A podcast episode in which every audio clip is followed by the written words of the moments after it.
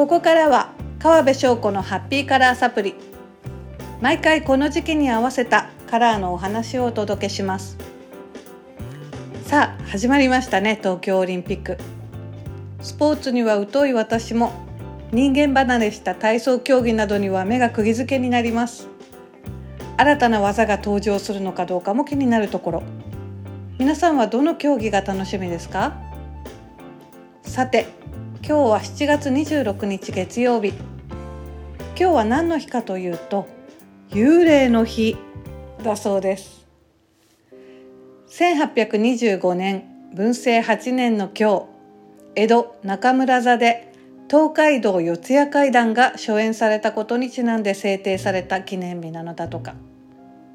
夫に毒殺された妻が幽霊となり復讐を遂げるというあの有名なお話です。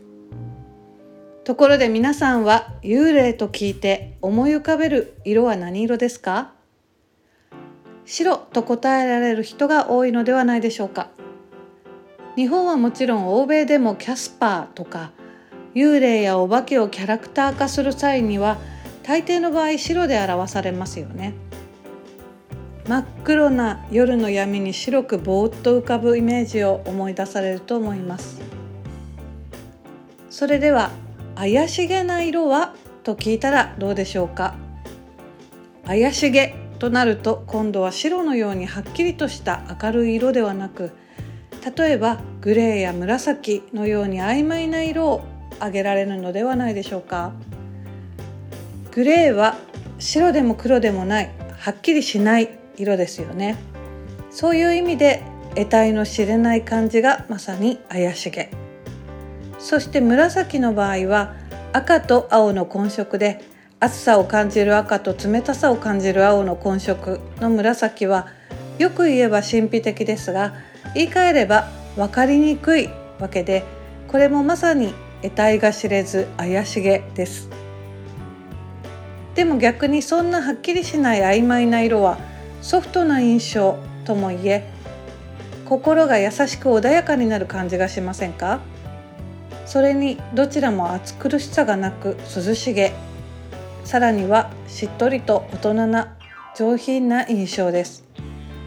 今のように真夏の暑い時期ファッションアイテムに淡いグレーや紫色を取り入れることで上品な大人のおしゃれを演出できますよ。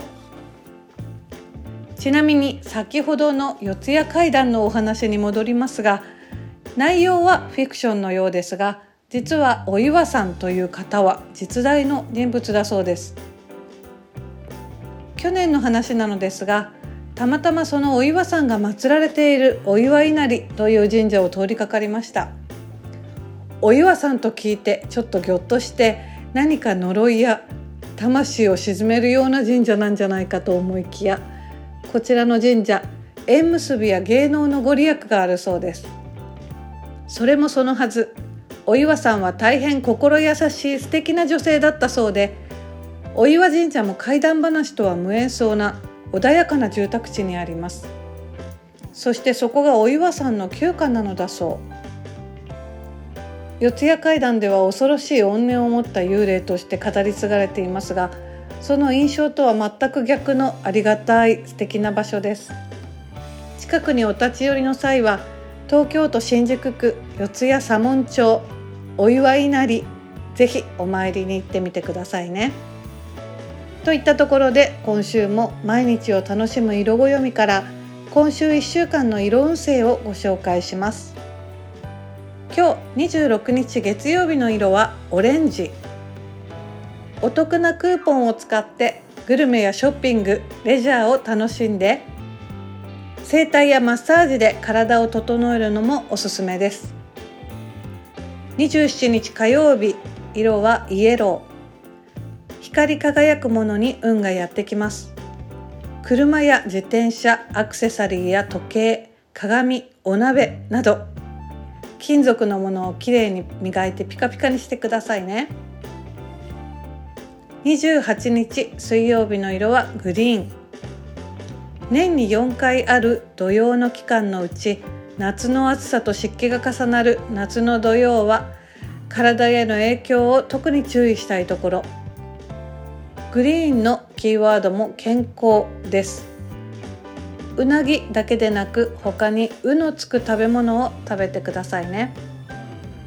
29日木曜日ブルーです。ブルーと白く木星の今日は風が共通のキーワードです。風鈴うちわ扇子それから爽やかなハーブの香りを漂わせるのもおすすめです。ラッキーフードはそうめん。30日金曜日はインディゴ。読書をすることで心が落ち着いたり新しいアイデアが湧いたりしそう。ラッキーフードはところてんとビネガードリンク。31日土曜日の色はバイオレット。土曜が明けるまであと1週間。心身に不調が出ていませんか？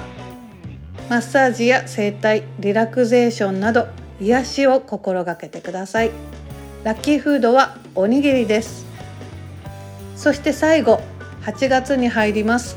8月1日日曜日の色はブルー。池のある神社やお寺で涼やかに過ごして。水辺がラッキースポットです。心がすっと落ち着くはず。ラッキーフードは冷ややっこ。それでは皆様今週もどうぞ素敵な1週間をお過ごしください。